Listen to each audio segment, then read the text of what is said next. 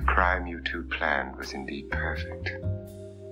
Only the victim is alive and the murderers are not. It's a pity you didn't know when you started your game of murder that I was playing too.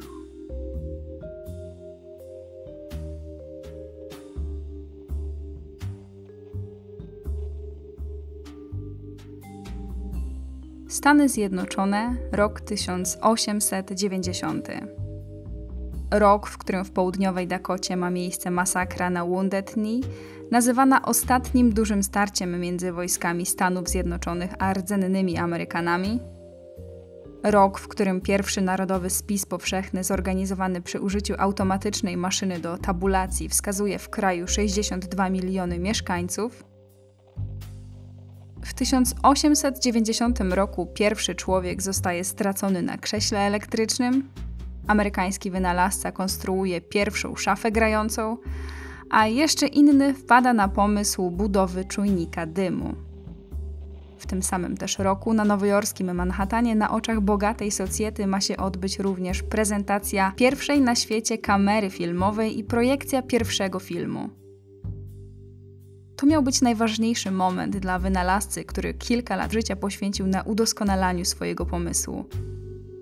Kim był mężczyzna, który lada moment miał się stać ojcem kinematografii? Nie, nie był nim Thomas Edison, jak powszechnie uważają Amerykanie. Nie byli to też bracia Lumière, jak uczą w szkołach europejskich. Był nim francuski wynalazca i artysta Louis Leprince. 16 września 1890 roku Leprince pożegnał się z bratem na stacji w paryskim mieście Dijon i wsiadł do pociągu, którego już nigdy nie opuścił. Nigdy nie zdążył zaprezentować światu swojego wynalazku. Nigdy też nie zyskał chwały, na jaką zasługiwał. Co się stało z Lepransem? Co takiego wydarzyło się w pociągu? Kogo o zbrodnie podejrzewała jego żona? Jakie teorie zdobyły popularność przez ostatnie 130 lat? I co mógł mieć z tym wszystkim wspólnego Thomas Edison? Tak, ten Thomas Edison. Ostatnio ktoś w komentarzach napisał mi, że tęskni za tymi starszymi sprawami. No to bardzo proszę. Tak, starej sprawy jeszcze nie opowiadałam. Ale wcale to jej nie umniejsza, chociaż rzeczywiście tych twardych dowodów w sprawie jest trochę mniej niż zwykle. Ale ta historia jest tak dziwna i tak tajemnicza, że wciągnęła mnie, jak zresztą widać, na cztery długie tygodnie. Z tego miejsca dziękuję też jednej ze słuchaczek, która mi tę sprawę podrzuciła. Aha, sporo tu będzie francuskich nazwisk, więc jeśli zdarzy mi się coś pokaleczyć, to bardzo przepraszam. Miałam też pewien problem z nazwiskiem głównego bohatera, które jako nazwisko francuskie powinno się czytać tak. Le prince. Ale trudno powiedzieć, jaką wymową on się posługiwał, bo ponad połowę życia spędził w Anglii i Stanach. Pozwólcie, że uproszczę je i pozostanę przy wymowie Le Prince. Ale dość już tych przydługich wstępów, przejdźmy do opowieści.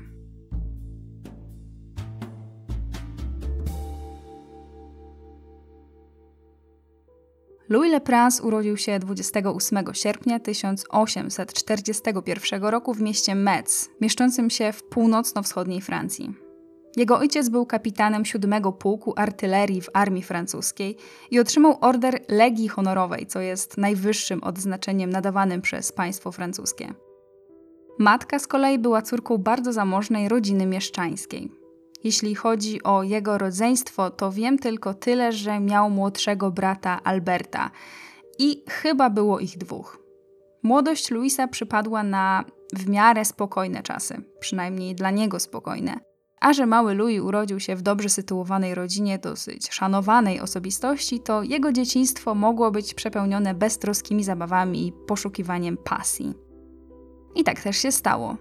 Dobrym przyjacielem jego ojca był francuski pionier fotografii Louis-Jacques Daguerre, przez historyków uznawany za wynalazcę fotografii. W 1838 roku opatentował wynalazek zwany daguerreotypem.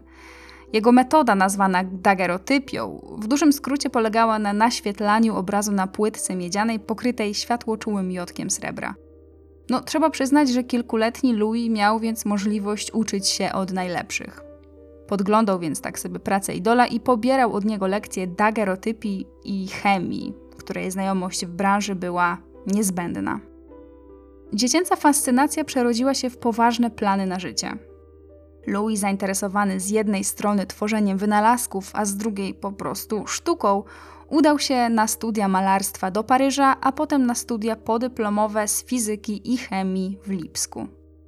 Jak tylko edukację zakończył, a było to w roku 1866, chłopak przeniósł się do Leeds w Anglii.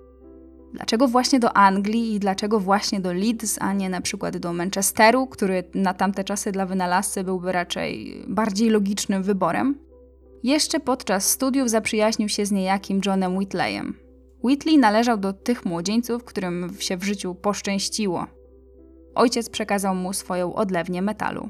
No więc John, chcąc wykorzystać wiele talentów swojego zagranicznego przyjaciela, zaproponował mu, by został jego partnerem. Głównym zadaniem Louisa było projektowanie różnych części mechanicznych, ale jego wartość jako partnera była dużo większa.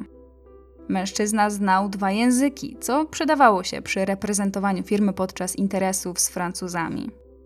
Oczywiście Louisa nie za bardzo interesowała praca w odlewni jako taka, a sam metal.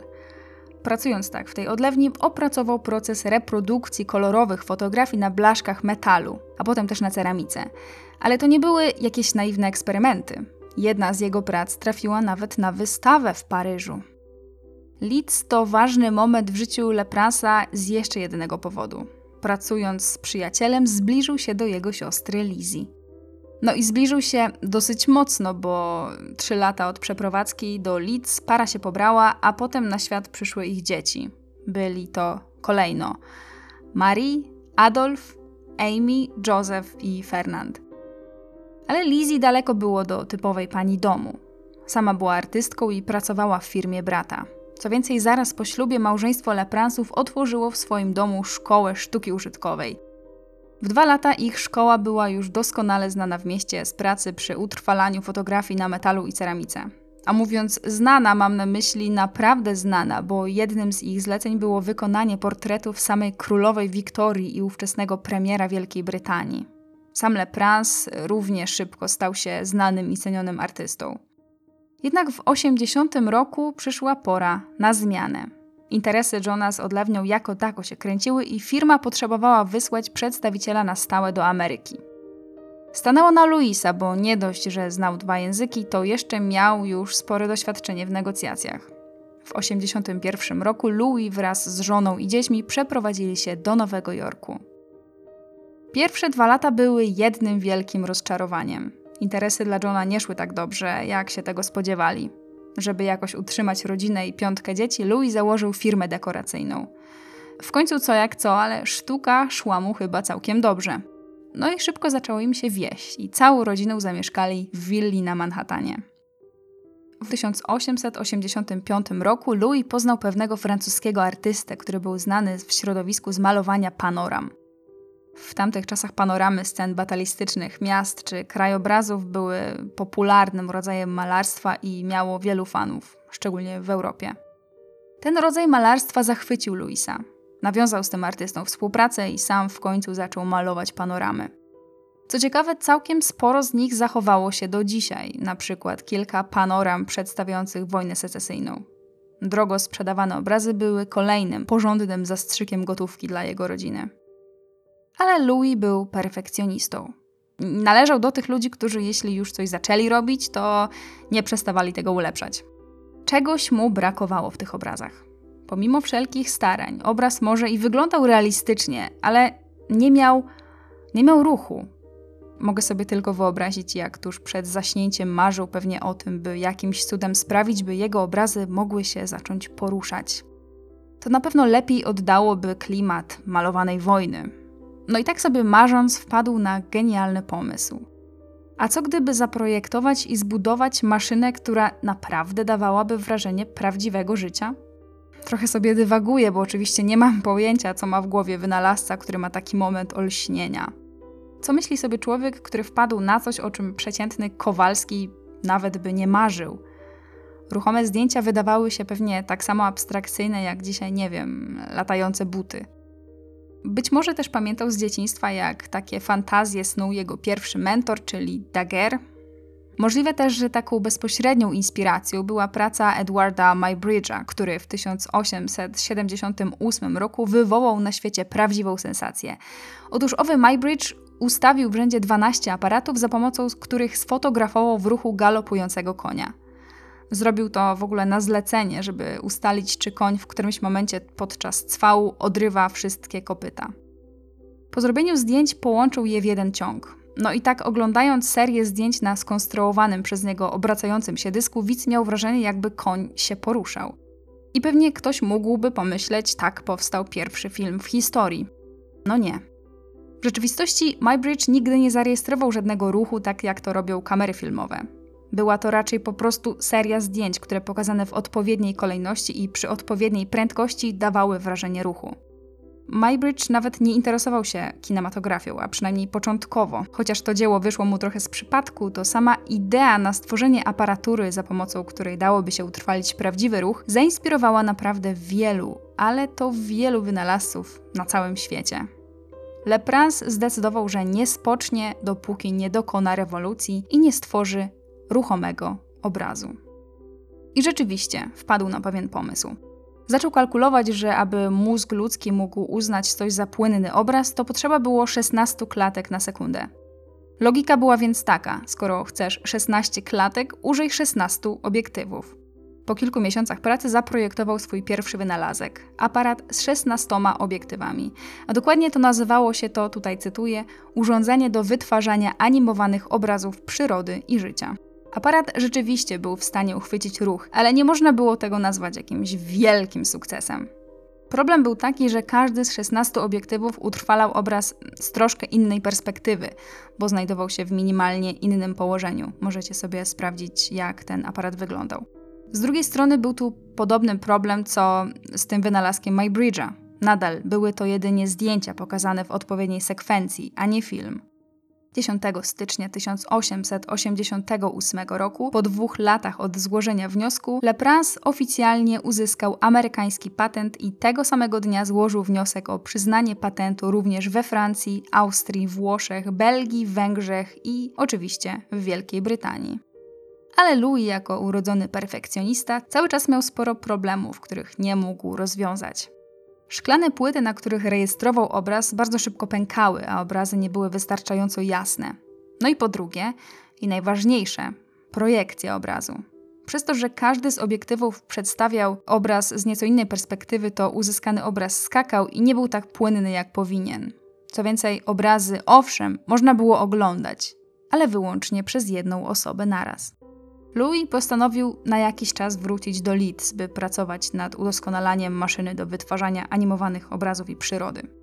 W jednym ze źródeł znalazłam informację, że głównym powodem, dla którego wolał pracować właśnie w Leeds, a nie w Ameryce, była potrzeba ukrycia się przed tak zwanymi szpiegami branżowymi, czyli po prostu osobami, które mogłyby ukraść ten pomysł i opatentować go przed nim.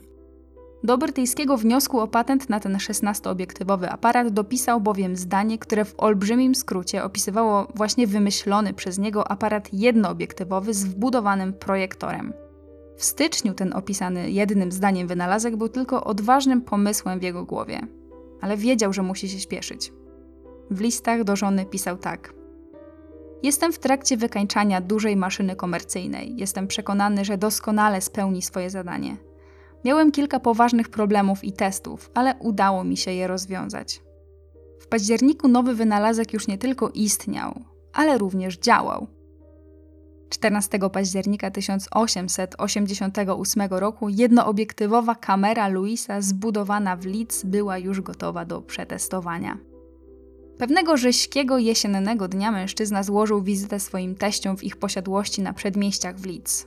Mogę się tylko domyślić, że życie z takim szalonym wynalazcą proste nie było. Louis wyciągnął z kufra mahoniowe pudełko z ręczną korbką, zebrał najstarszego syna, teściów i ich sąsiadkę, która przyszła pewnie na herbatę i kazał im chodzić w kółko i tańczyć po ogrodzie. No to co? Trzeba było robić, co kazał. Chodząca w kółko rodzina Lepransa okazała się pierwszymi w historii ludźmi utrwalonymi na pierwszej w historii kamerze filmowej. Dwójpółsekundowy materiał znany pod tytułem Round Day Garden Scene to najstarszy do dziś istniejący zarejestrowany fragment rzeczywistego filmu. a powstał prawie 10 lat przed tym, jak bracia Lumière dali publiczny pokaz filmu Wyjście robotników z fabryki i 3 lata przed tym, jak Thomas Edison opatentował swoją pierwszą kamerę. Ale do tego gagatka jeszcze wrócimy. Poza sceną w ogrodzie sfilmował też krótką sekwencję ludzi na moście w Leeds oraz swojego syna Adolfa grającego na akordeonie. Tyle, że samo uchwycenie ruchomego obrazu było połową sukcesu, no bo Louis nadal pracował nad udoskonalaniem wynalazku, by obraz mogło oglądać kilka osób jednocześnie. Problemów było sporo. Pierwsze wersje projektora pokazywały skaczący obraz, a cała aparatura wydawała piekielny hałas. Pod koniec lat 80. zaczął współpracę z inżynierem Jamesem Longleyem. I rzeczywiście im się udało. Panowie stworzyli zasadniczo pierwszą maszynę, która była w stanie wyświetlać filmowy obraz w taki sposób, w jaki przez kolejne stulecia wyświetlało się filmy w kinach. W jednym z dokumentów na temat historii pierwszego filmu Louisa pojawia się jego pra-prawnuczka, która pokazała prywatne zapisy Lepransa, na których widać rysunki, jak wyobrażał sobie ustawienie projektora i rozstawienie krzeseł. Wszystko wskazuje na to, że już jakoś w 1889 roku Leprince projektował pierwsze w historii kino. Jako, że kompletnie się na tym nie znam, to pozwólcie, że zacytuję specjalistę, który się wypowiada o tym wynalazku w jednym z dokumentów. Jeśli spojrzeć na mechanizm, którego używa kamera, jest to mechanizm bardzo podobny do wszystkich późniejszych kamer. Pojedyncza rolka filmu przemieszcza się z jednej szpuli na drugą przez migawkę i wykonuje sekwencyjne obrazy, które następnie są zaprojektowane do wyświetlania w celu odtworzenia ruchu. Louisowi udało się zabezpieczyć wynalazek i uzyskać patenty w dwóch krajach Francji i Wielkiej Brytanii. Tyle, że co warto podkreślić, bo to będzie później ważne, żaden z nich nie był na tyle kompletny, by mógł ogłosić się rzeczywistym wynalazcą pierwszej działającej kamery. Dopiero gdyby zaprezentował wynalazek światu i ludziom z branży, to mógłby rzeczywiście zabezpieczyć swoje miejsce w historii. Namawiany przez starszego syna szykował się więc do pierwszej, długo wyczekiwanej prezentacji wynalazku. W marcu 1890 roku zaprezentował swoje ruchome obrazki w Narodowej Operze w Paryżu. Sekretarz opery przysięgał potem, że na własne oczy widział, co był w stanie zrobić projektor Lepransa. Tyle, że projekcja nie była publiczna. Tę publiczną projekcję Louis zaplanował na październik 1890 roku. Miała się odbyć w Nowym Jorku. Rezydencja Morris Jumel Mansion na Manhattanie to nie było miejsce przypadkowe. Wiedział, że takie miejsce przyciągnie bogate socjety, które sypną groszem. Co więcej, cała światowa prasa najpewniej będzie o nim pisała. Sala zarezerwowana, goście zaproszeni, dwa materiały filmowe do zaprezentowania wybrane, a bilet na statek do Ameryki kupiony dwa miesiące wcześniej. Tyle, że zanim na dobre wyjechał do Nowego Jorku, to chciał się jeszcze pożegnać z rodziną we Francji. 13 września 1890 roku wraz z dwójką przyjaciół państwem Wilson udał się w podróż. On do francuskiego miasta Dijon, a oni do Paryża. Louis miał spędzić w Dijon weekend z bratem Albertem i jego rodziną.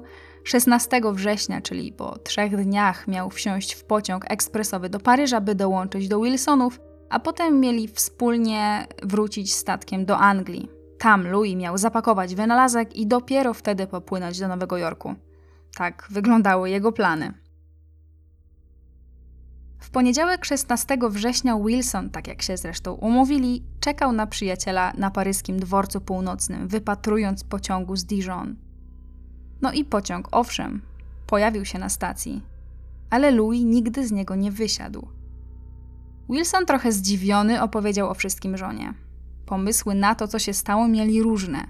Może spóźnił się na pociąg, może zapomniał – Średnio było to do niego podobne, no bo był podekscytowany tą podróżą do Ameryki. Jego wynalazek miał być przełomem w karierze. Co ja mówię, miał być przełomem w historii fotografii i Louis doskonale o tym wiedział. Większość źródeł, jakie znalazłam, mówi, że pierwsze kroki w związku z zaginięciem podjęła dopiero Lizzie. Umówionego dnia wyczekiwała na ukochanego męża w porcie w Nowym Jorku, no ale ten się nie pojawił.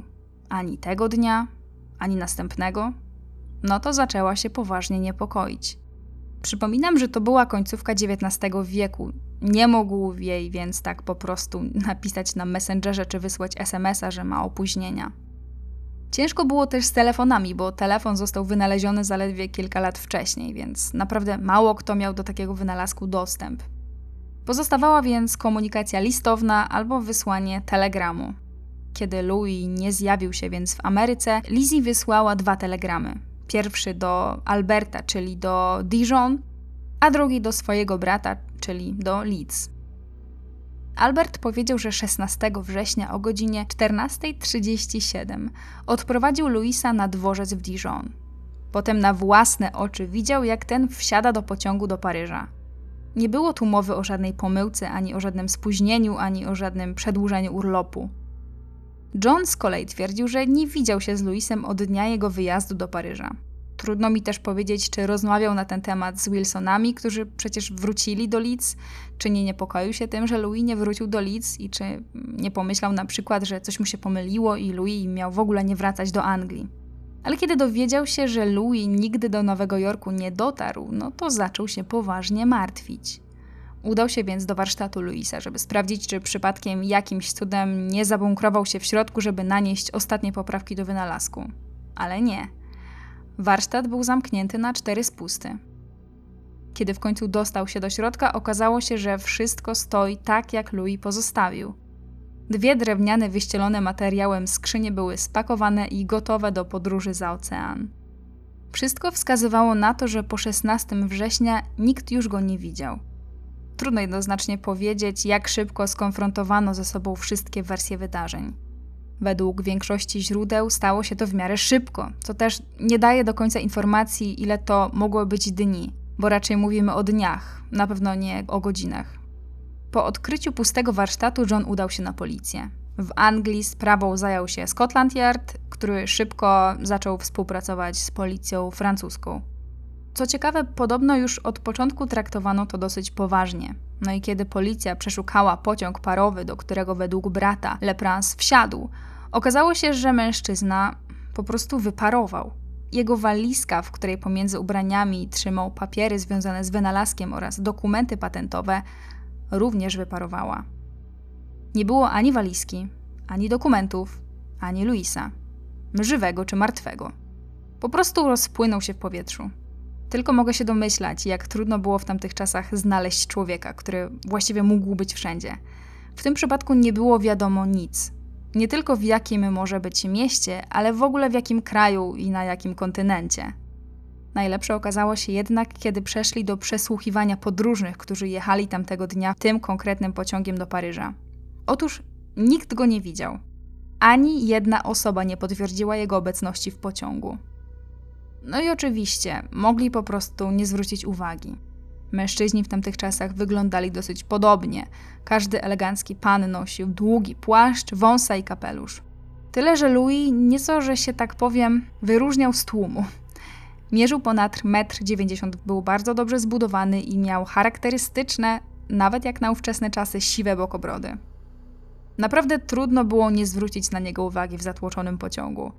Ale nie, nikt go nie widział. No więc zaczęły się przypuszczenia, że może z jakiegoś dziwnego powodu wysiadł gdzieś po drodze. Tyle, że to był pociąg ekspresowy. Nie zatrzymywał się na żadnej stacji po drodze. Nie było też żadnego awaryjnego hamowania. Obsługa pociągu też nie zauważyła niczego podejrzanego. Żadnych wybitych szyb, otworzonych wyjść awaryjnych, żadnych znalezionych bagaży, ubrań czy ciał. Policja zorganizowała więc poszukiwania wzdłuż torów kolejowych na trasie, którą jechał pociąg. I tutaj również absolutnie żadnych śladów. Wszystko wskazywało na to, że Louis Leprince nigdy w tym pociągu nie był. A to już było bardzo podejrzane. Policja przeszukała okoliczne stacje kolejowe, szpitale i przytułki. Sprawdzono listy pasażerów wszystkich statków z Europy, które płynęły do Nowego Jorku. Nazwisko Leprance nigdzie się nie pojawiło. Informacja o zaginięciu trafiła też do prasy, zarówno francuskiej, angielskiej, jak i nowojorskiej. Nie zgłosiła się ani jedna osoba, która widziała kogoś choć odrobinę podobnego. Policja dotarła w końcu do Alberta. Jak wiemy, to on był ostatnią osobą, która widziała zaginionego. Ale Albert powiedział policji dokładnie to samo, co napisał Lizzie: że spędzili z bratem weekend, że Louis opowiadał o swoim wynalazku, że miał przy sobie walizkę z jakimiś dokumentami. No i oczywiście, że 16 września jakoś po obiedzie odprowadził go na pociąg Dijon-Paryż, pomachał mu na do widzenia i wrócił do domu, wierząc, że ten jedzie właśnie do stolicy Francji.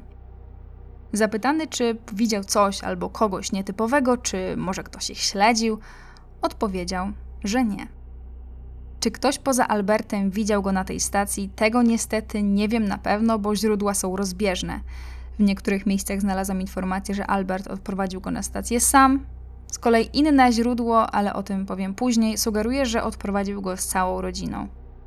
Co według Alberta się w takim razie stało? I tu robi się całkiem ciekawie, bo brat twierdził, że Louis mógł popełnić samobójstwo. Powiedział policji, że podczas wspólnego weekendu Louis wyznał mu, że jest zrujnowany finansowo i nie może dalej rozwijać wynalazku do tego stopnia, żeby móc go pokazać amerykańskim sponsorom. Czy tak rzeczywiście było? Trudno powiedzieć. Według zeznań pracowników Louisa raczej należał do osób, które zawsze płaciły na czas i nie zalegały z wynagrodzeniami. Co więcej, podróżował pierwszą klasą. Zarówno bilet na pociąg do Paryża, jak i bilet na statek do Nowego Jorku to były bilety w pierwszej klasie. Czy aby na pewno tak zachowuje się bankrut? Policja nie miała pewności. Był o krok od wielkiego osiągnięcia.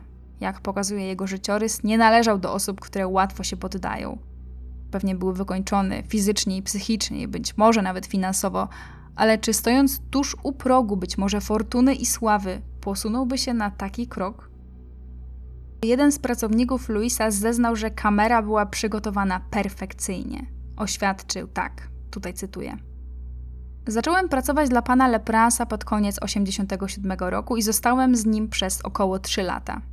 W tym okresie wykonałem i ulepszyłem aparat jednoobiektywowy do robienia zdjęć z dużą liczbą na minutę.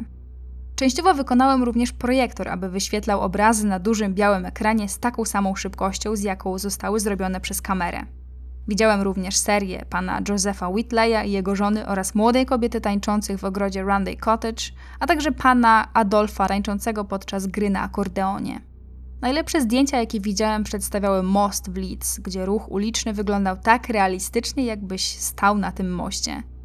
Widziałem nawet dym wydobywający się z fajki człowieka przechadzającego się po moście. Oświadczam, że pan Leprance był gotów pokazać swój wynalazek publiczności. Stworzyliśmy urządzenie, które doskonale wyświetla obraz na ekranie.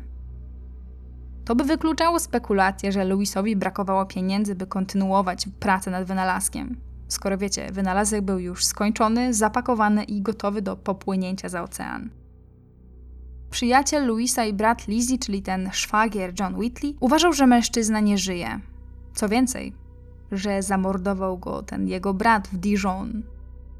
John powiedział policji, że na krótko po śmierci ich matki Louis i Albert mieli spór o spadek.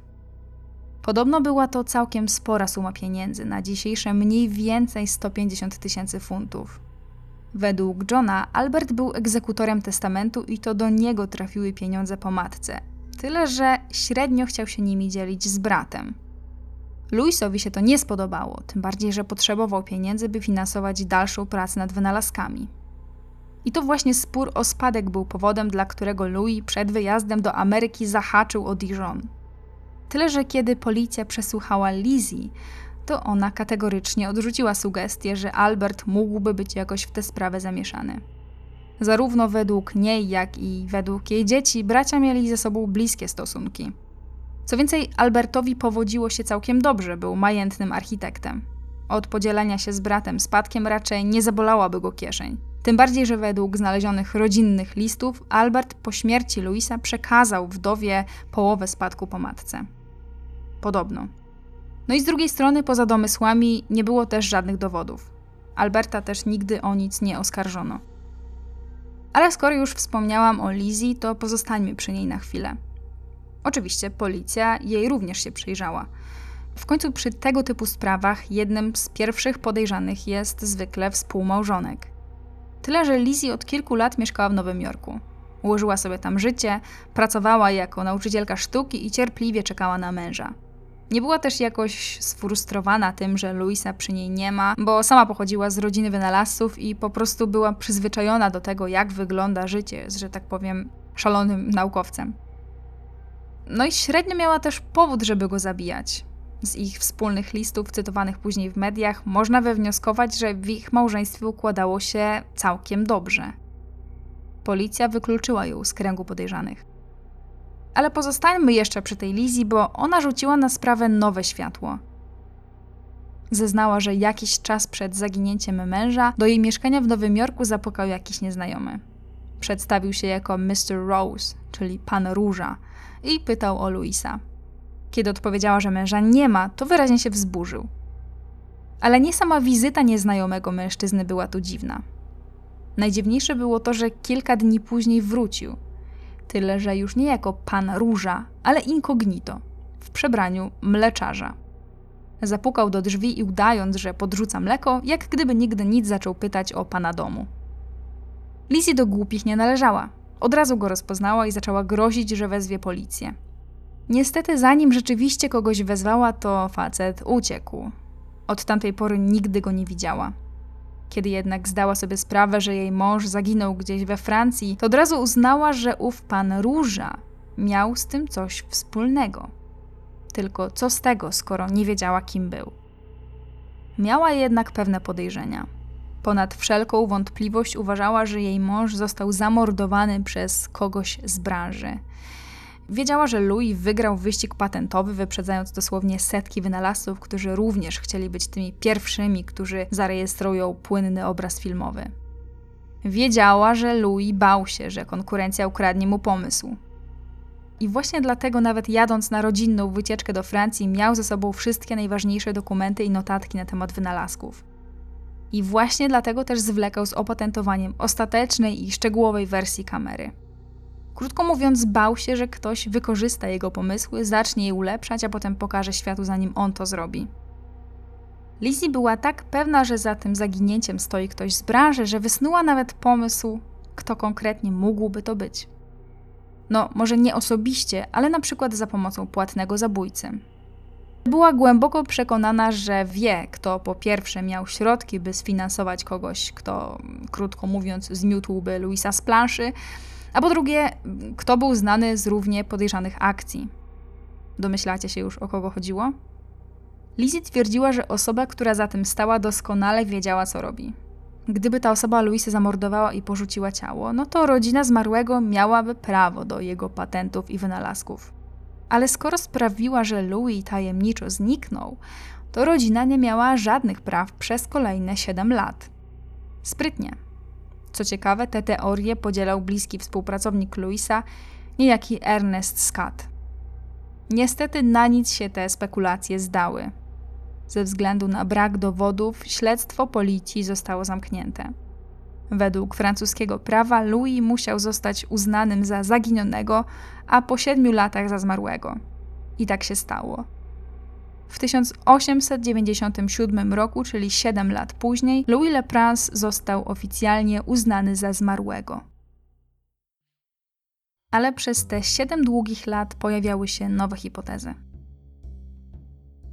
Popularną teorią był na przykład wypadek. Louis mógł wypaść z jadącego pociągu. No ale po pierwsze, nikt go w tym pociągu nie widział, a po drugie, na trasie nie znaleziono ciała. Inną teorią był napad, tyle że znowu nie było żadnych świadków. Co więcej, Louis wzrostem przewyższał większość mężczyzn. Czytałam o tym w wielu źródłach i zaciekawiło mnie to i zaczęłam sprawdzać, jaki był średni wzrost mężczyzn w tamtych czasach. I okazuje się, że to było około 1,70 m. Louis więc przewyższał zdecydowaną większość ludzi o głowę. Co więcej, był dobrze zbudowany. Gdyby ktoś na niego napadł, raczej szybko by tego pożałował. No chyba, że to była grupa, ale grupę szarpiących się w pociągu ludzi, no to już ktoś na pewno by zauważył. No i wróćmy do teorii Lizzie, która przez lata zyskała całkiem sporą popularność. Zabicie albo porwanie przez jakiegoś konkurenta z branży. Louis podczas podróży miał przy sobie drogocenne dokumenty. Być może ktoś chciał podkraść mu pomysł na wynalazek, a potem sam na nim zarabiać. Rzeczywiście, trzeba przyznać, że to zaginięcie miało miejsce w dosyć ciekawym momencie. Louis zniknął na chwilę przed opatentowaniem wynalazków w Stanach, na chwilę przed pierwszą publiczną demonstracją swojej kamery. Osób, które mogłyby uważać go za konkurencję, było naprawdę sporo. To były dziesiątki, jeśli nie setki firm i pojedynczych wynalazców z dosłownie całego świata. Tak naprawdę właściwie każdy kraj miał swojego przedstawiciela, który w tym okresie pracował nad czymś związanym z ruchomymi obrazami.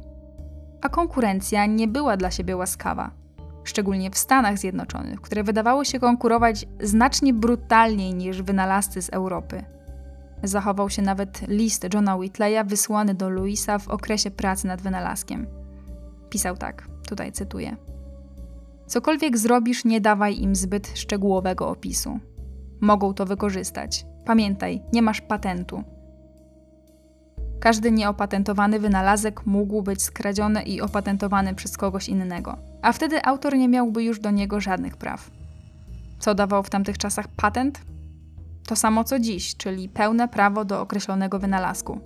Taki dokument powinien był zawierać szczegółowy opis mechaniki pracy określonego sprzętu. Jeśli więc ktoś inny chciałby go wykorzystać lub odtworzyć, musiałby posiadaczowi patentu zapłacić. Biznes całkiem opłacalny. Problem polegał na tym, że patent w jednym kraju nie równał się patentowi w innym kraju. Idealną sytuacją było więc zgłoszenie wniosków jak największej liczby państw jednocześnie, żeby chronić swój pomysł przed łapami konkurencji. Ten wyścig rozpoczął się około 1878, kiedy wspomniany przeze mnie wcześniej Mybridge w cudzysłowie sfilmował konia wyścigowego.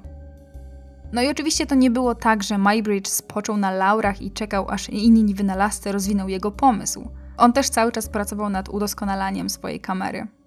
W tym samym czasie co Louis Leprince czy Mybridge pracowali też na przykład Etienne Jules Marais, William Fridge Green, Charles Jenkins, Thomas Alva Edison czy Polak Kazimierz Pruszyński. A co z braćmi Lumière? Jeśli by spojrzeć na kolejność powstawania wynalazków, to bracia Lumière zajmowali tak naprawdę dziesiąte albo jedenaste miejsce w kolejce. Kluczem ich sukcesu było to, że opatentowali kinematograf, dzięki czemu rozpowszechnili projekcje filmów dla publiczności większej niż jedna osoba. No i po drugie, byli dobrzy w marketingu.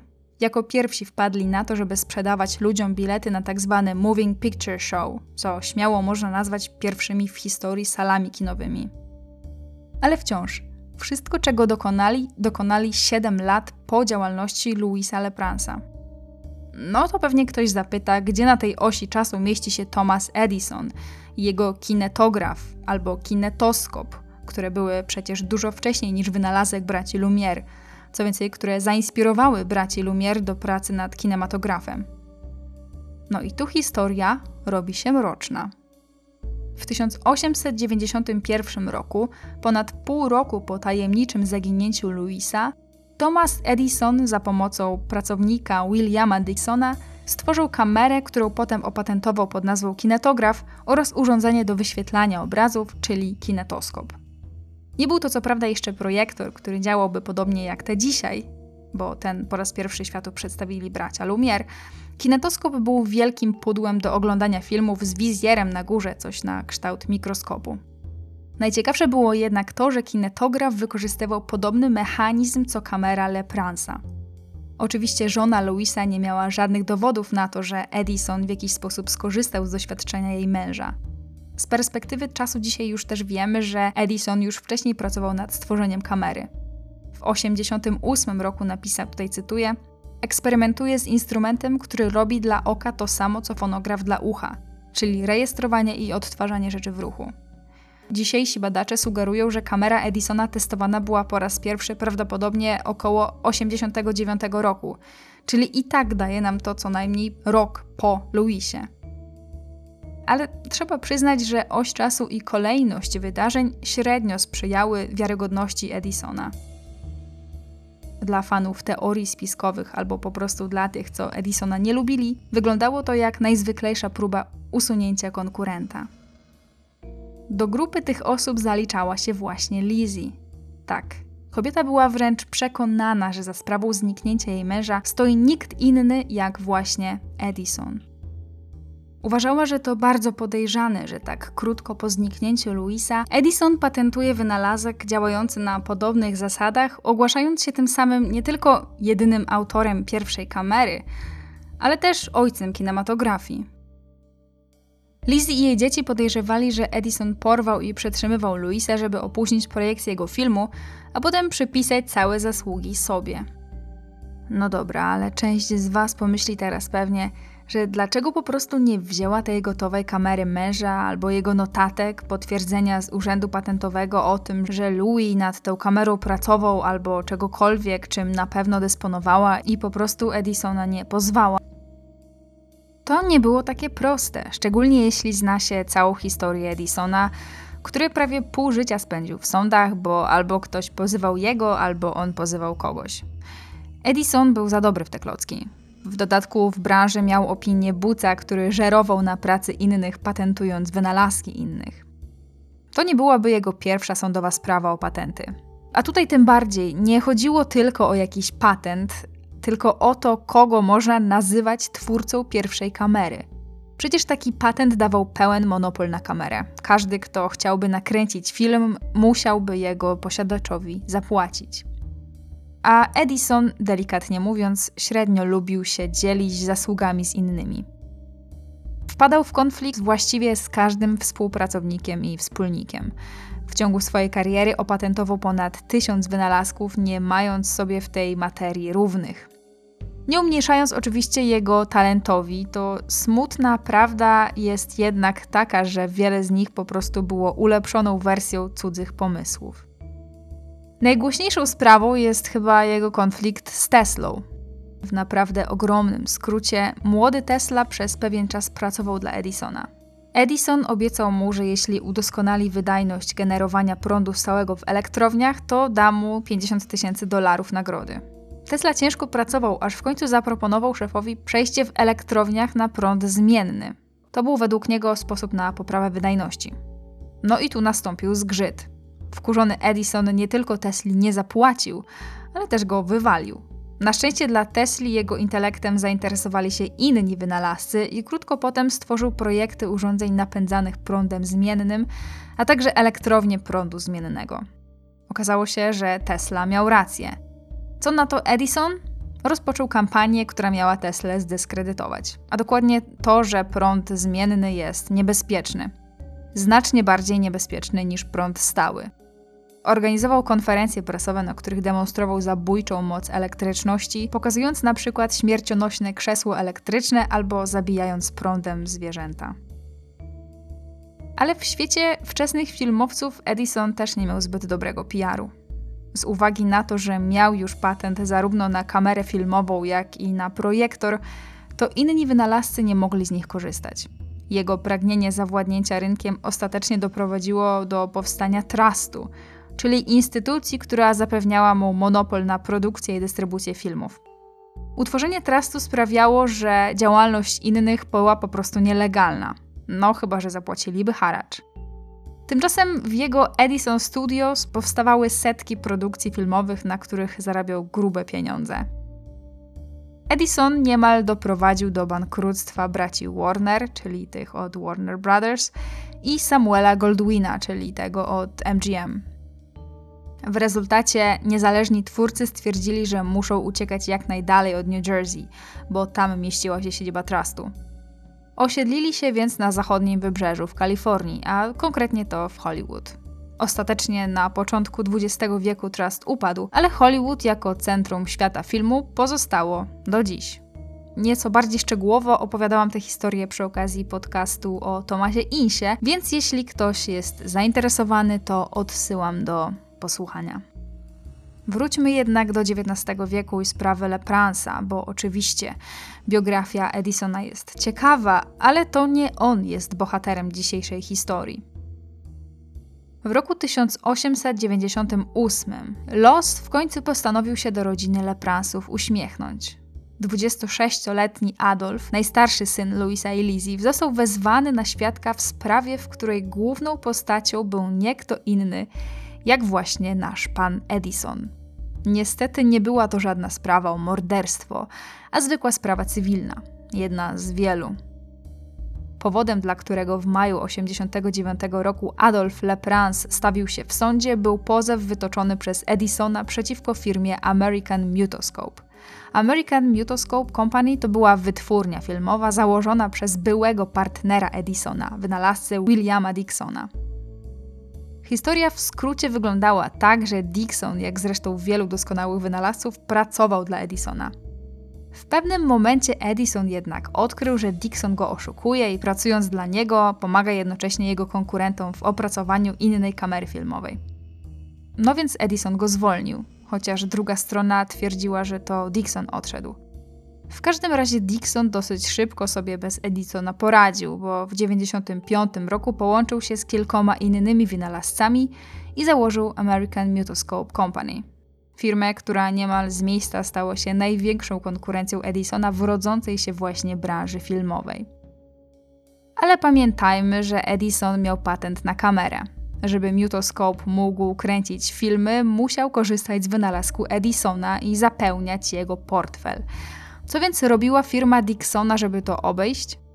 No, na przykład dokonywała drobne zmiany w sprzęcie, tak żeby nie korzystać bezpośrednio z wynalazku opatentowanego przez Edisona. Najgorsze dla Edisona było jednak to, że firma Dixona stworzyła i opatentowała mutoskop, czyli taki sprzęt do oglądania obrazów.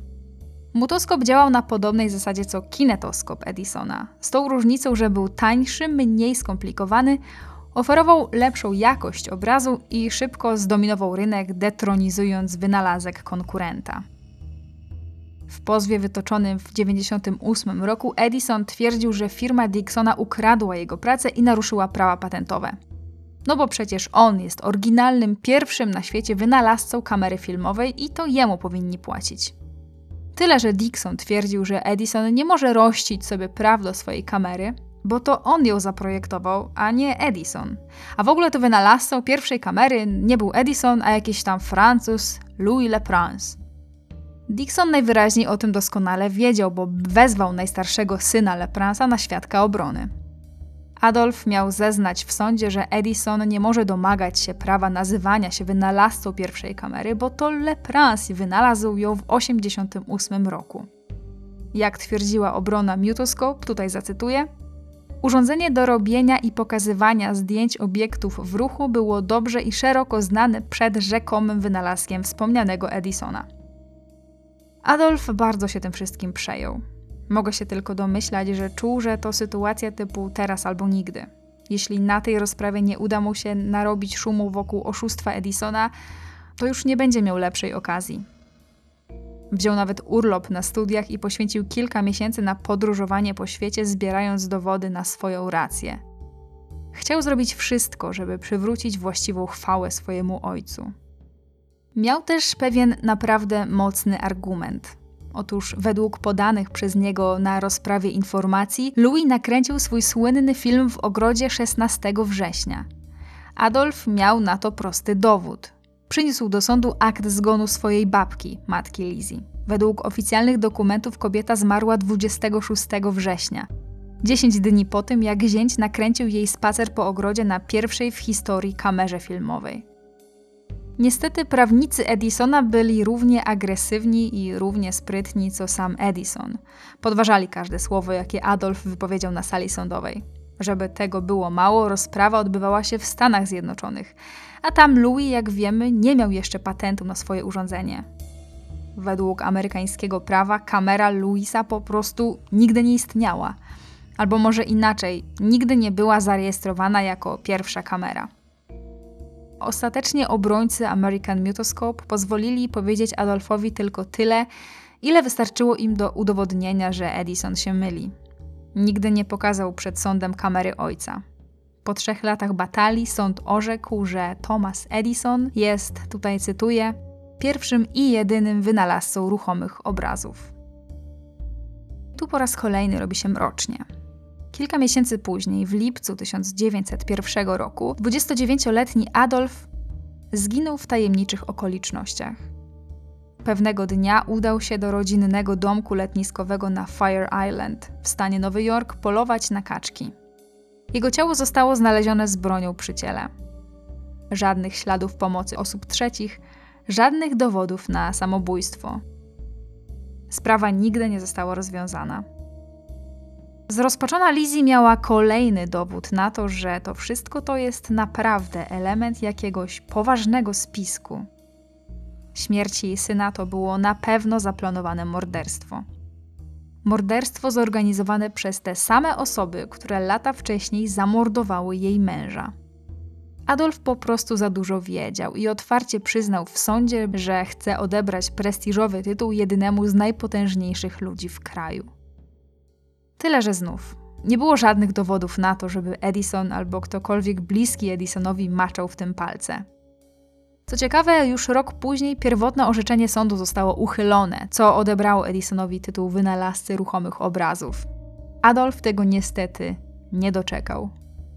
Praca jego ojca przez kolejnych kilkadziesiąt lat miała pozostawać niedoceniona przez szerszą publiczność.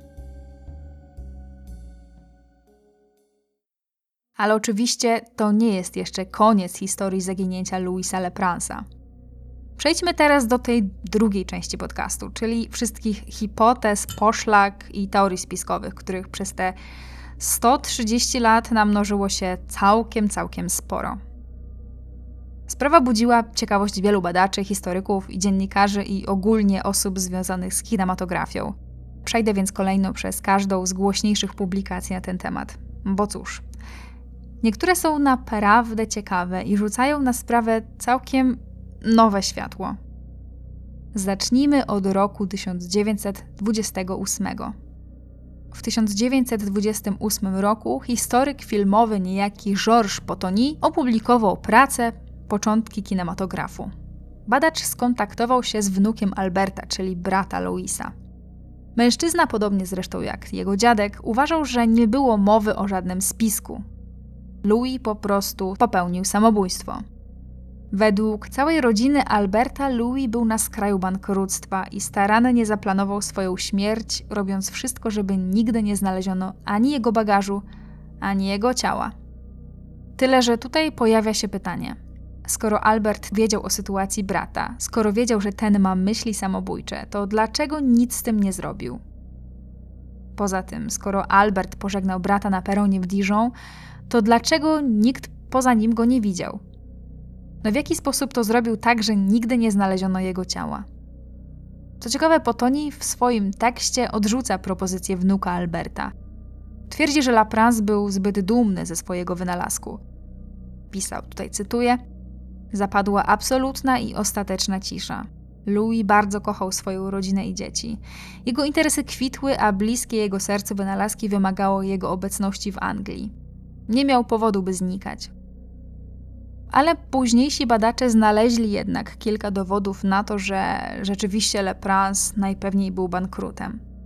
Dotarli na przykład do listu Louisa napisanego do Lizzie, w którym pisał, tutaj cytuję: Mam nadzieję, że w kolejnym liście prześlę ci trochę gotówki, bo teraz niestety jej nie mam, co sprawia, że czuję się nieswojo, tym bardziej, że ty też nie zarabiasz dużo. Badacze odkryli też, że Louis miał niespłacone długi sprzed 9 lat, a także, że w 1988 roku do jego domu w Leeds zawitał komornik. Znalazłam informację, że długi wraz z odsetkami wynosiły ponad 600 funtów, czyli na dzisiejsze około 13 tysięcy. Ale nie wydaje się to też jakoś bardzo dużo, zważywszy na to, że należał mu się spadek po matce o wartości co najmniej 5 razy większej. Tyle, że znów, nawet jeśli nie miałby pieniędzy, to czy to byłby powód, by miał się zabijać właśnie w tym momencie swojego życia? Kiedy zaplanował pokaz w Nowym Jorku, zapakował wynalazek i spał z dokumentami potwierdzającymi jego autentyczność pod poduszką? Kolejną teorię wysnuł w 1966 roku Jacques Delonde.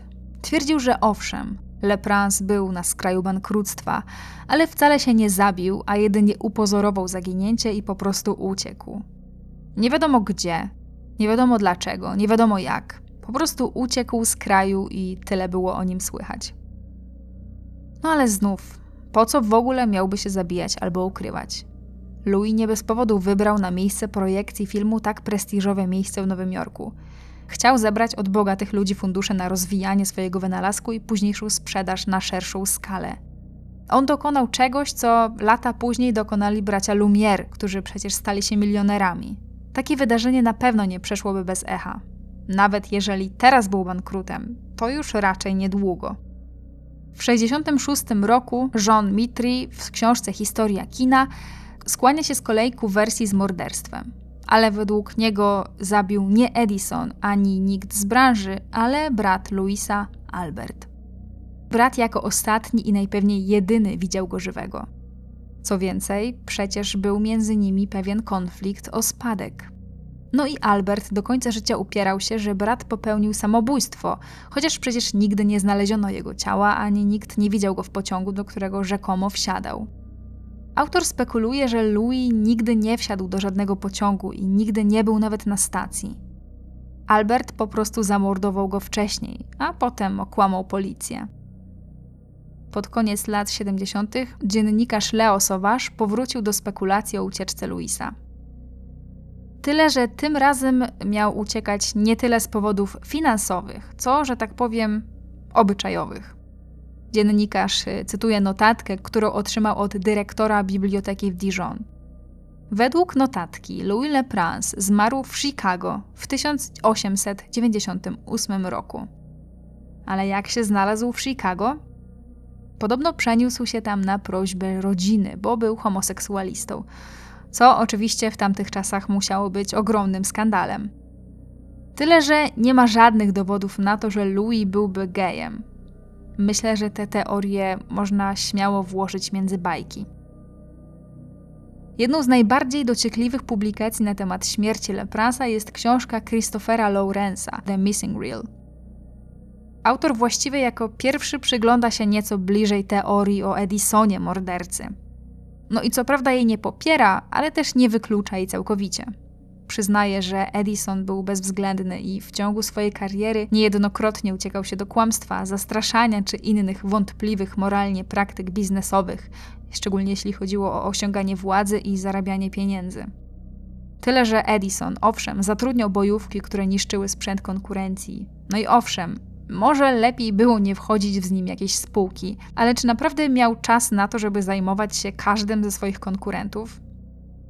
Nie ma nawet żadnych potwierdzonych dowodów na to, że Edison w ogóle wiedział, że ktoś taki jak Lepras istnieje. I celowo mówię tutaj potwierdzonych, bo do tych mniej potwierdzonych przejdę za chwilę. Kolejny zwrot akcji w sprawie Leprasa miał miejsce w 2003 roku, czyli no całkiem, całkiem niedawno. W archiwach paryskiego Departamentu Policji znaleziono zdjęcie pochodzące z 1890 roku. Zdjęcie przedstawia ciało mężczyzny, które znaleziono nad sekwaną kilka dni po zaginięciu Lepransa. Mężczyzna nigdy nie został zidentyfikowany. Ale najlepsze jest to, że do złudzenia przypomina Luisa ze zdjęć, które się zachowały. Podobne włosy, kształt twarzy, podobna broda, podobne wąsy, Wiem, bo widziałam to zdjęcie i postaram się wrzucić je Wam gdzieś do opisu albo dodam na Instagram. Czy to więc możliwe, że przez te wszystkie lata Lepras był po prostu jedną z niezidentyfikowanych ofiar utonięcia? Nawet jeśli tak, to wciąż zostawia to nam więcej pytań niż odpowiedzi. Jeśli zdjęcie ciała wykonała paryska policja, to znaczyło, że Louis musiał jakoś dotrzeć do Paryża, Dlaczego więc nikt poza bratem nie widział go na stacji ani w pociągu? Co się stało z jego bagażem? No i oczywiście, co się wydarzyło, że zamiast płynąć z przyjaciółmi do Anglii, to dryfował martwy w sekwanie? Znalazłam co prawda spekulację, że znaleziony mężczyzna, przynajmniej według opisu policyjnego, był niższy niż Leprans, ale na to oficjalnego potwierdzenia nie mam. Niestety dzisiaj nie ma też możliwości zbadania DNA ani tego mężczyzny, ani Lepransa. Nawet jeśli to rzeczywiście był Louis, to nie ma szans, żeby udało się to potwierdzić. Ale dla fanów teorii spiskowych mam jeszcze jedną, myślę, że dosyć interesującą informację. W 2008 roku świat obiegła wiadomość, która dla wielu osób pozostaje największym zwrotem akcji od czasu znalezienia zdjęcia tego utopionego mężczyzny pewna absolwentka Uniwersytetu Nowojorskiego, która zwała się Alexis Bedford, prowadziła prywatne badania nad historią filmu. No i jak to przy takich badaniach naukowych bywa, dosyć sporo czasu spędzała w bibliotece. To z kolei zaprowadziło ją do zapomnianych archiwów biblioteki w Nowym Jorku i książek, do których nikt nie zaglądał pewnie ze 100 lat, a może i nawet więcej. a tam dokonała całkiem zadziwiającego odkrycia. Przewracała sobie stosy książek na temat prac Edisona, kiedy natknęła się na zniszczony zeszyt oprawiony w skórę.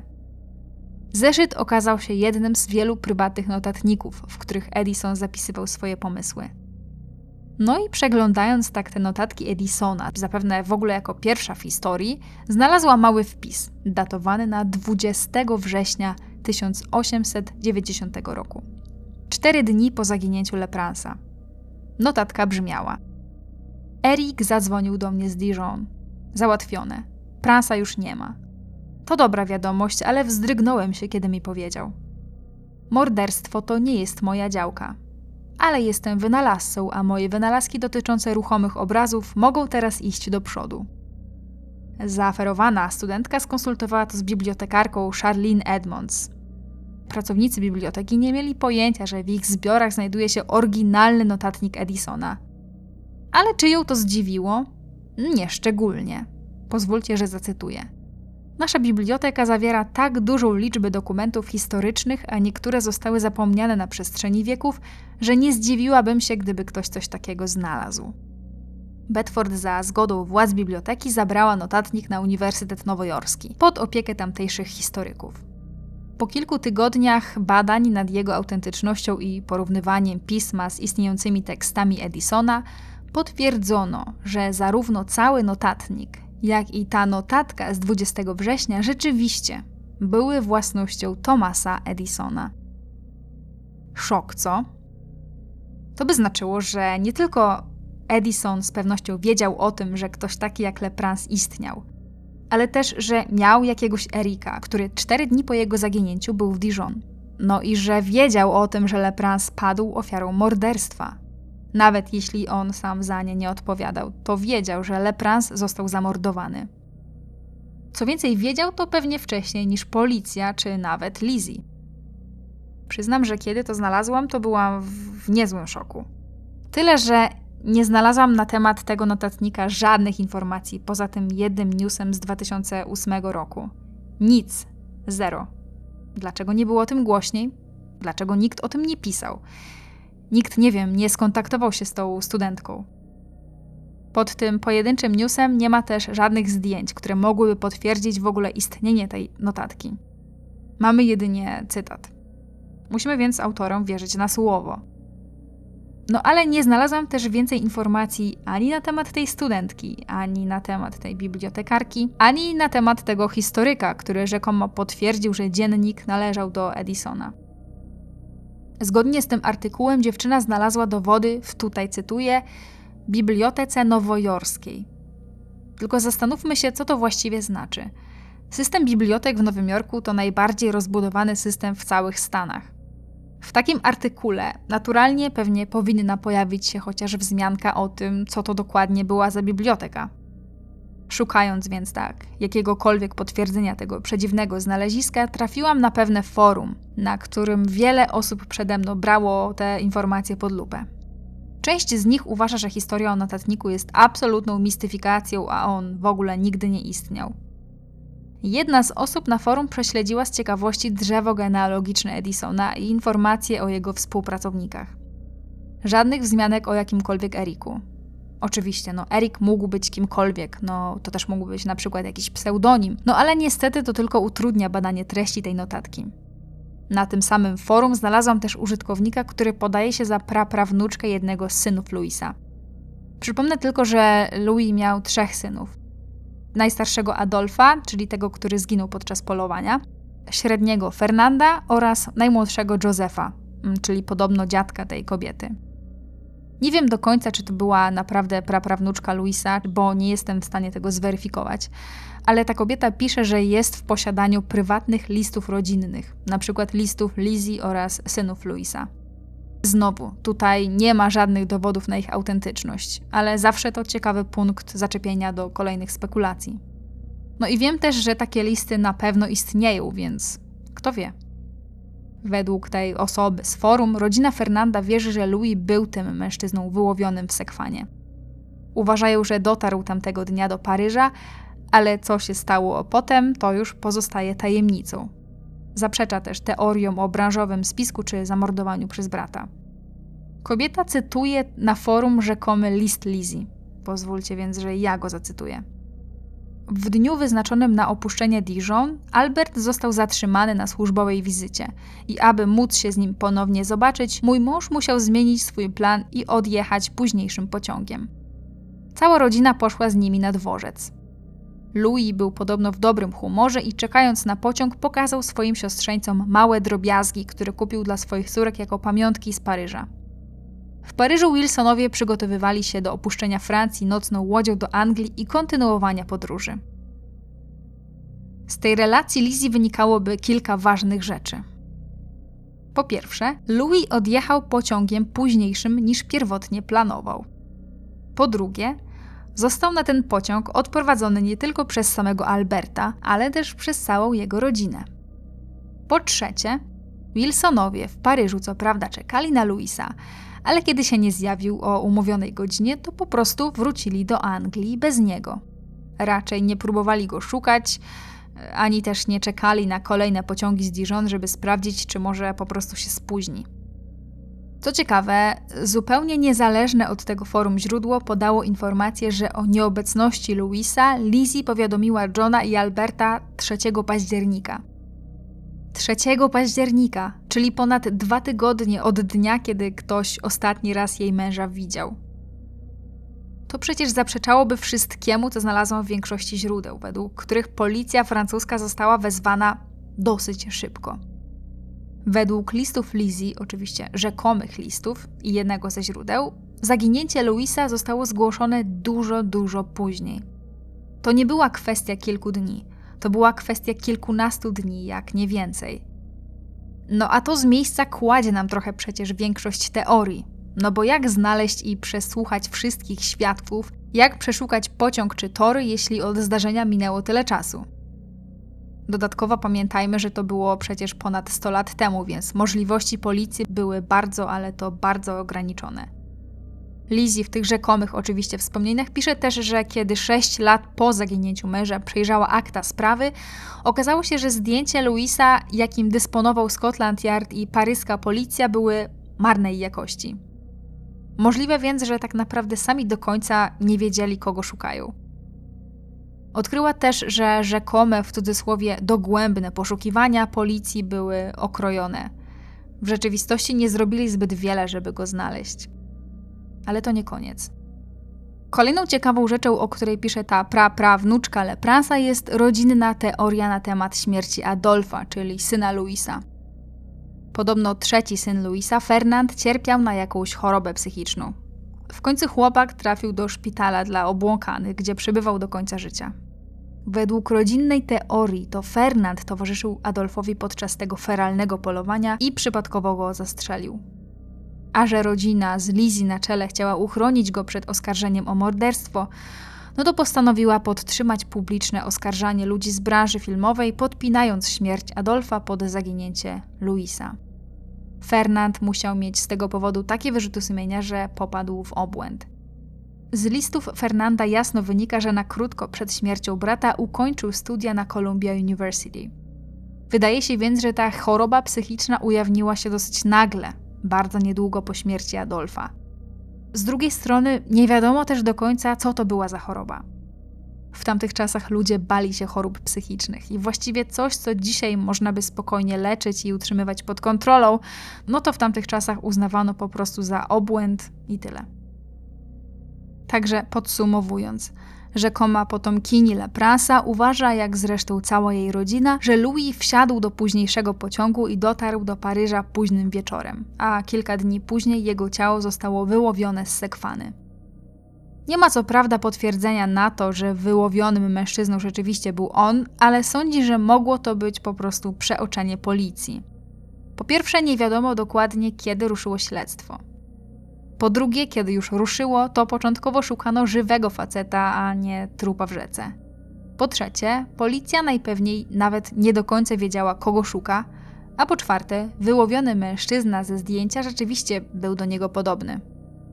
Ale niestety żadna z osób, które znały Luisa osobiście, nie widziała ani wyłowionego człowieka, ani jego zdjęcia. Czy ta osoba z forum pisze prawdę? Czy cała ta historia jest prawdziwa? Nie wiem. Ale czy jest ciekawa? Jak najbardziej, dlatego wam ją opowiadam. Szukając więc dalej dokumentów rodzinnych, trafiłam na bardzo ciekawą publikację w języku francuskim. Jest o tyle wartościowa, że była konsultowana z realnymi i potwierdzonymi potomkami Lepransa, a jej autorzy dotarli do prawdziwego archiwum rodzinnego. Co do akt, to takowe niestety już nie istnieją. A szkoda. Autorzy tej publikacji cytują na przykład list wysłany przez córkę Alberta do córki Louisa z 10 października, czyli no jakoś chwilę po tym, jak rodzina dowiedziała się o zaginięciu. Opowiada w nim kuzynce, jak wyglądał pobyt Louisa w Dijon, co dla mnie jest ważnym puzzlem w tej układance. Pozwólcie, że zacytuję. Chciałam napisać do ciebie od razu po spotkaniu z twoim ojcem, ale powiedział nam w Dijon, że i tak wraca do domu za dwa tygodnie. Później dowiedzieliśmy się, że nie ma go w Ameryce. Jest nam przykro. Możemy się tylko domyślać, jak bardzo musicie się niepokoić. Przyjechał do Dijon 14 września. Spędził z nami trzy dni. Był w doskonałym nastroju i był tak miły, że dał nam lekcję angielskiego. Zachęcał nas do kontynuowania czytania i mówienia, a nawet polecił mi kilka książek. Marguerite, Henry, Emma i ja chodziliśmy na długie spacery po parku, a on zawsze opowiadał nam o powrocie do Nowego Jorku. Niestety tata był bardzo zajęty i nie mógł rozmawiać z wujem tak często jak chciał. Wuj wyjechał rano, 16 września, zamierzając przejechać przez Paryż, a potem statkiem do Anglii. Od tego czasu nie otrzymaliśmy od niego żadnego listu i wiedzieliśmy od pana Johna Whitleya, że nie trafił ani do Anglii, ani do Ameryki. Tato jest niespokojny i smutny, ale mam nadzieję, że wkrótce będziecie razem i szczęśliwi. I czego dowiadujemy się z tego listu? A przypominam, że to nie jest jakiś wymyślony list kogoś z forum, tylko to jest list, który posiada potwierdzona rodzina Lepransa. Dowiadujemy się tutaj kilku istotnych rzeczy. Po pierwsze, daty się zgadzają. Louis opuścił rodzinę w Dijon 16 września. Córka Alberta nie pisze jednak, kto odprowadzał go na dworzec. Po drugie, pisze, że wuj wyjechał rano. Natomiast Albert zeznał, że pociąg odjechał po 14. No, być może tyle trwała podróż z domu na stację kolejową. Może ktoś się pomylił. A być może rzeczywiście coś tego dnia się wydarzyło. Po trzecie, dziewczyna pisze, że Louis był w świetnym nastroju i dużo opowiadał o Nowym Jorku. To znaczy, że snuł najpewniej jakieś entuzjastyczne plany związane z przeprowadzką. Czy taka osoba popełnia samobójstwo kilka dni później? Po czwarte, dowiadujemy się też, że Albert był niespokojny i smutny, co oczywiście z jednej strony mogło świadczyć o tym, że no, przybiła go cała ta sprawa z bratem, ale z drugiej strony, gdyby to on stał za tym zaginięciem brata, to czy też nie byłby niespokojny? Ja nie wiem, ja tylko dywaguję. W 2016 roku powstał dokument Davida Wilkinsona zatytułowany The First Film. Reżyser udaje się w podróż po Leeds, Stanach i Francji w poszukiwaniu dowodów na to, że to właśnie Louis Leprince stworzył tytułowy pierwszy film. Ale oczywiście nie dało się opowiedzieć o Leprancie, pomijając wątek jego tajemniczego zaginięcia. Wilkinson dociera do niejakiej Lori Snyder, praprawnuczki Leprance'a. Czy to praprawnuczką jest ta tajemnicza kobieta z forum, tego nie wiem i y, raczej się nie dowiem. Ale jej teorie i spekulacje dosyć mocno pokrywają się z tym, co pisała ta rzekoma potomkini Louisa na forum. Lori również zaprzecza teorii związanej z bratobójstwem. Zaprzecza też teorii o samobójstwie i zabójstwie Edisona. Uważa, że Louis dotarł do Paryża późniejszym pociągiem, a tam wsiadł w dorożkę. Był wieczór, więc być może chciał na szybko znaleźć jakiś lokum do przenocowania, a może po prostu od razu udał się do paryskiego portu, żeby zdążyć jednak jakoś na statek do Leeds. Tutaj zacytuję tę kobietę. Myślę, że dorożkarz, korzystając z późnej godziny i ciemności, zabrał go w odległe miejsce w pobliżu Sekwany, uderzył w głowę, okradł, a ciało wrzucił do rzeki. Kobieta powołuje się też na artykuły, które pojawiały się w tamtych czasach we francuskiej prasie. Sporo się wtedy pisało o tego typu napaściach dorożkarzy albo osób podających się za dorożkarzy. Przyznam, że mało spektakularny, ale jest to jakiś trop. A wy co myślicie? To byłaby chyba całkiem prawdopodobna wersja wydarzeń. Wśród rzadziej pojawiających się teorii znalazłam jeszcze jedną, która wydała mi się interesująca. Jest nią zabójstwo polityczne.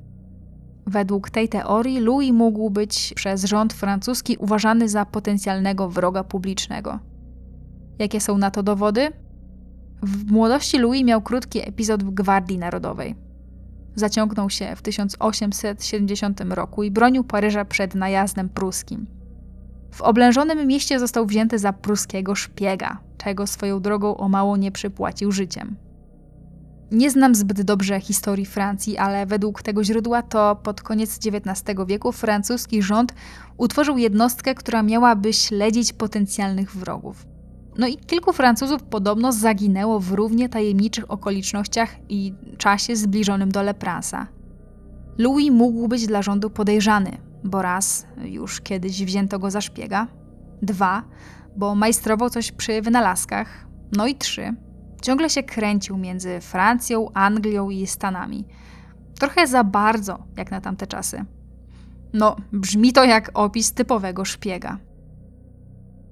Ale może stało się coś jeszcze innego? Może Louis po prostu wypadł po drodze z pociągu?